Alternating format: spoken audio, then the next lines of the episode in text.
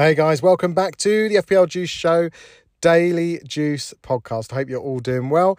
Um, finally back from holiday, ready to get into the studio tonight.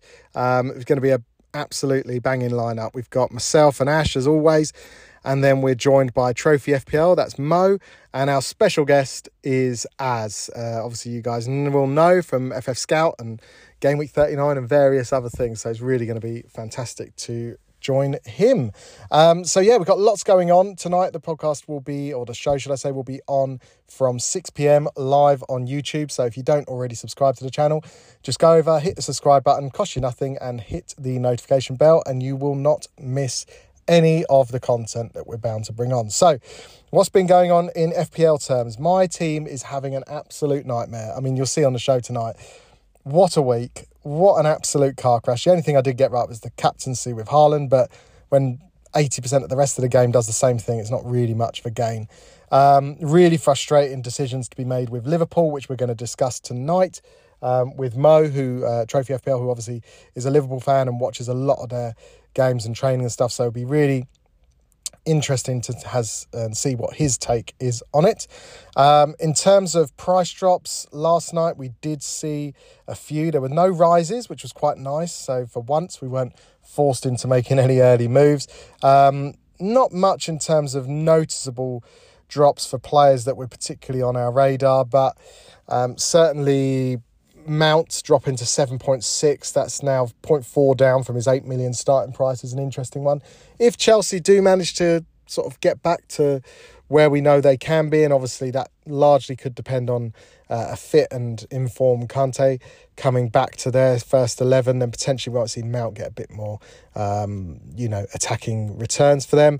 An interesting one is uh, ASM, Alan Saint-Maximin, who's obviously got a little bit of a niggling injury at the minute. He's dropped to 6.4, so uh, 6.4. He could really definitely be an option for us, especially with Wilson out and uh, Isak looking like a decent option um, coming into a good run of fixtures.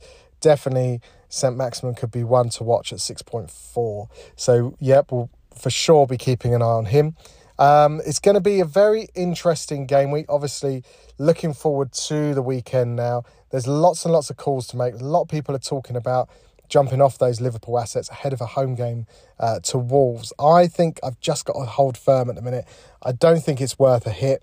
Um, I've got a free transfer, but Salah, I mean, it's just, it's not even that he's not been scoring well, it's just that he's just not looked the same player. He's not getting in the same positions in terms of getting shots off like he was before.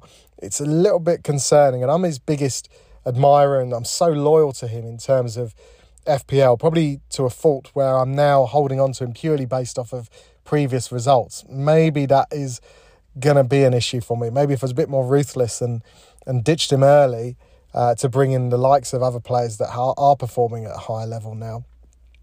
Um, maybe I'll be in a better position than I am. But as it is, I'm really, really struggling so far this season. It's not going well at all. So we're going to have to keep an eye on what's what's going on in terms of the, the, the transfers to make. It's going to be really key to get those optimal decisions right. Man United are they going to continue uh, to impress? They've gone on a little low key decent run now.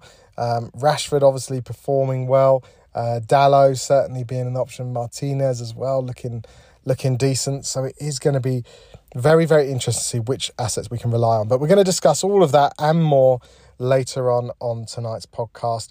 And of course, we'll have FPL Plonker's beef segment where he uh, tells us any sort of beefs that are going on in the community and lets us know what's going on with that as well. So it'll be very interesting to uh, to jump into some of that and see what we can gain from it.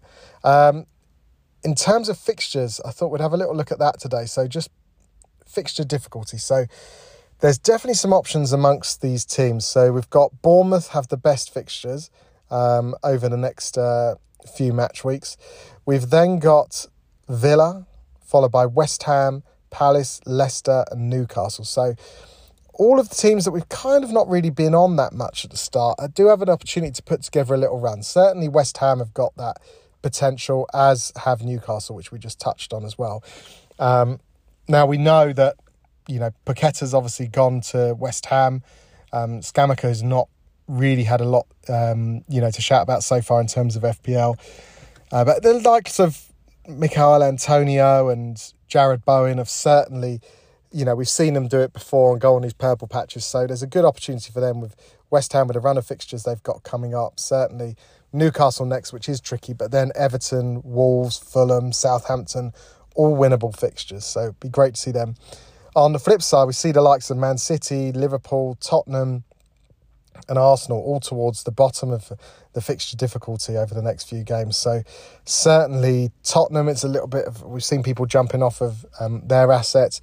They've got Man City, Leicester, Arsenal, Brighton, who are doing well at the minute, all in the next four. So that's going to be tough.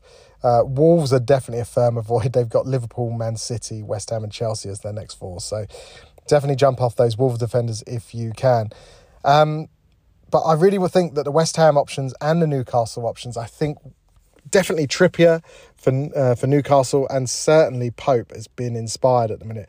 Pope's on my radar. It's only because Sanchez has been doing so well until they had that kind of back and forth game um, weekend just gone by, where obviously we saw a lot, lot more attacking from Brighton assets, which was great if you own them, which I don't. I've only got um, Sanchez, so it didn't work in my favour. But definitely keep an eye on um, on on Nick Pope. He's he's just racking up bonus as he always does, racking up saves.